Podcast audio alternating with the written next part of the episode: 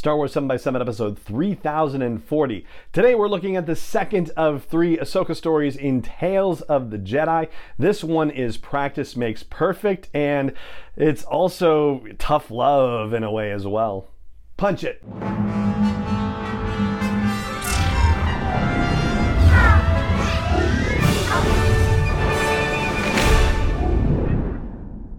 Hey Rebel Rouser, I'm Allen Voivod and this is Star Wars 7x7, your daily dose of Star Wars joy.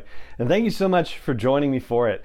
So, Practice Makes Perfect takes place in the early days of the Clone Wars, and I say that because Obi-Wan Kenobi appearing here has his mullet-tastic hairdo. And this is a full spoiler discussion of this episode, by the way. So, we see a bunch of Jedi deciding that Ahsoka is worth watching for the you know, combat trial that she's going through. She's got a bunch of seeker droids that are trying to shoot her, and she's doing quite well defending herself. And then they have these new seeker droids that are supposed to be like battle droids or mimic them somehow. And she's able to defend herself quite well with those. And we've got you know, Mace Windu and Plo Koon and Obi-Wan and Yoda watching this and Anakin showing up to watch it, but Anakin is not impressed by this at all and says, yeah, this test is lame. And I got a real test for you if you want. And Ahsoka, of course, at this time is like, yeah, okay, I want a real test. Like, bring it on. And something I want to flag immediately is Ashley Eckstein, who is doing the voice of Ahsoka Tano, of course. The difference between her performance of Ahsoka in this episode versus in the episode that follows called Resolve, where we have an older Ahsoka Tano who's, I mean, it's not that much of a difference, right? It's three years comparatively, at least when that episode starts, but it jumps a little later in that episode. The point is, is that Ashley's vocal performance is just spectacular. She's able to recapture the young and inexperienced Ahsoka Tano voice, and you can hear the difference in the older and more experienced Ahsoka Tano voice. So I think this really like also captured Ashley's range. Not that she hasn't been demonstrating it this whole time, but you know, we're also used to an older Ahsoka to a more experienced Ahsoka. You forget what she was like in those early days of the Clone Wars, and Ashley has not forgotten. She is still capturing it wonderfully. So, Anakin's idea of training is that clone troopers are even harder to deal with than battle droids, and he's like, Yeah, I know I'm being tough on you, but the only way I can protect you for sure is to teach you how to protect yourself. So basically, he's got half a dozen clone troopers firing stun blasts at her, and she has to use her lightsaber to defend herself for as long as she can before she gets stunned. And it happens over and over and over and over and over again. Now, my youngest son just started playing football this year, and he hasn't done that, and I've been more than a little nervous about it and to talk about like head injuries and whatnot. And so I'm watching this and seeing Ahsoka crash to the floor over and over again. And I'm thinking, my gosh, her head, she keeps slamming her head on the ground. Like, I wish there was some padding here. I know Anakin probably would have said, there's not going to be padding in the real world. But like, still, this is just, oh gosh, that part was really getting to me. Now, here's the funny thing about this. I think there's a point where there's a time jump in this episode, and they're not necessarily especially clear about it. But the reason why I think that's the case is because for the earlier situations that Ahsoka is defending herself against the clone troopers, she only has one lightsaber. Later on, she's fighting with two lightsabers. And that actually doesn't happen in the Clone Wars until season three. And whether it's a factor of the practice that she keeps having to go through, or the double lightsabers, or both, once she gets that second lightsaber, she is definitely better able to defend herself, and we see her lasting for quite a while longer.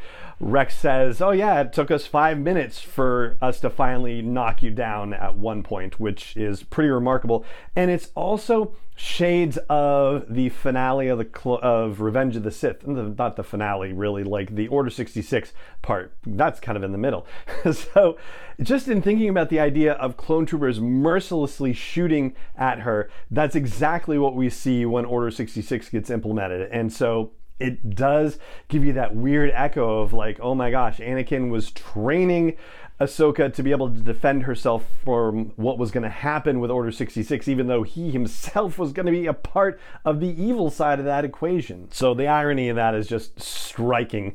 And then you know, I know I said this is a full spoiler episode, but I don't want to spoil the ending for you, but I will say that it also gave me chills in a spectacular way. And there's another time jump involved. That's as much as I really want to say about that. And what's also wonderful about this is that it gets the band back together, right? So, yeah, we haven't had the main core Clone Wars cast together since, okay, it hasn't been that long, right? Since season seven of the Clone Wars. Okay.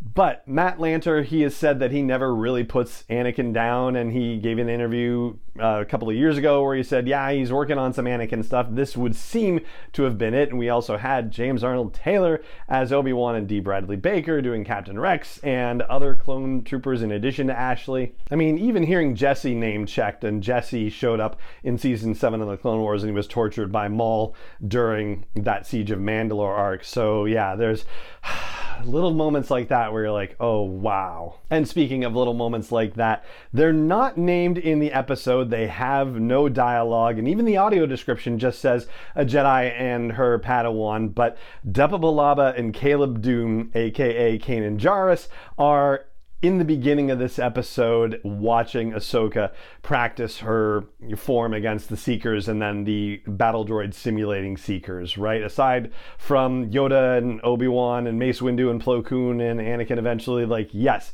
Depa Billaba and Caleb Dume slash Kanan Jarrus were in the room as well. And so that was a fun little Easter egg to see. So this one definitely a little more grounded compared to the life and death episode that we talked about yesterday. Perfectly fine two different stories, two different ways of telling the story for all intents and purposes. So I did like this one a lot, and I'd love to hear what you thought about it. So please let me know if you're catching this on YouTube. Drop a comment there, and if you're catching this somewhere else on audio, then either the blog post for this show's episode at sw7x7.com or on Twitter, sw7x7 podcast. And that is going to do it for this episode of the show. So it just remains for me to say thank you so much for joining me for it as always, and may the force be with you wherever in the world you may be. S7 is not endorsed or sponsored yet by Lucasfilm Limited, Disney, or 20th Century Fox, and is intended for entertainment and information purposes only. Star Wars, the Star Wars logo, all names and pictures of Star Wars characters, vehicles, and any other Star Wars related items are registered trademarks and/or copyrights of Lucasfilm Limited, or their respective trademark and copyright holders. May the force be with them. All original content is copyright 2021 by Star Wars 7 by 7 We hope you love it. Say goodbye to your credit card rewards. Greedy corporate mega stores, led by Walmart and Target, are pushing for a law in Congress to take away your hard earned cash back and travel points to line their pockets. The Durbin Marshall credit card bill would enact harmful credit card routing mandates that would end credit card rewards as we know it. If you love your credit card rewards, tell your lawmakers hands off my rewards. Tell them to oppose the Durbin Marshall credit card bill.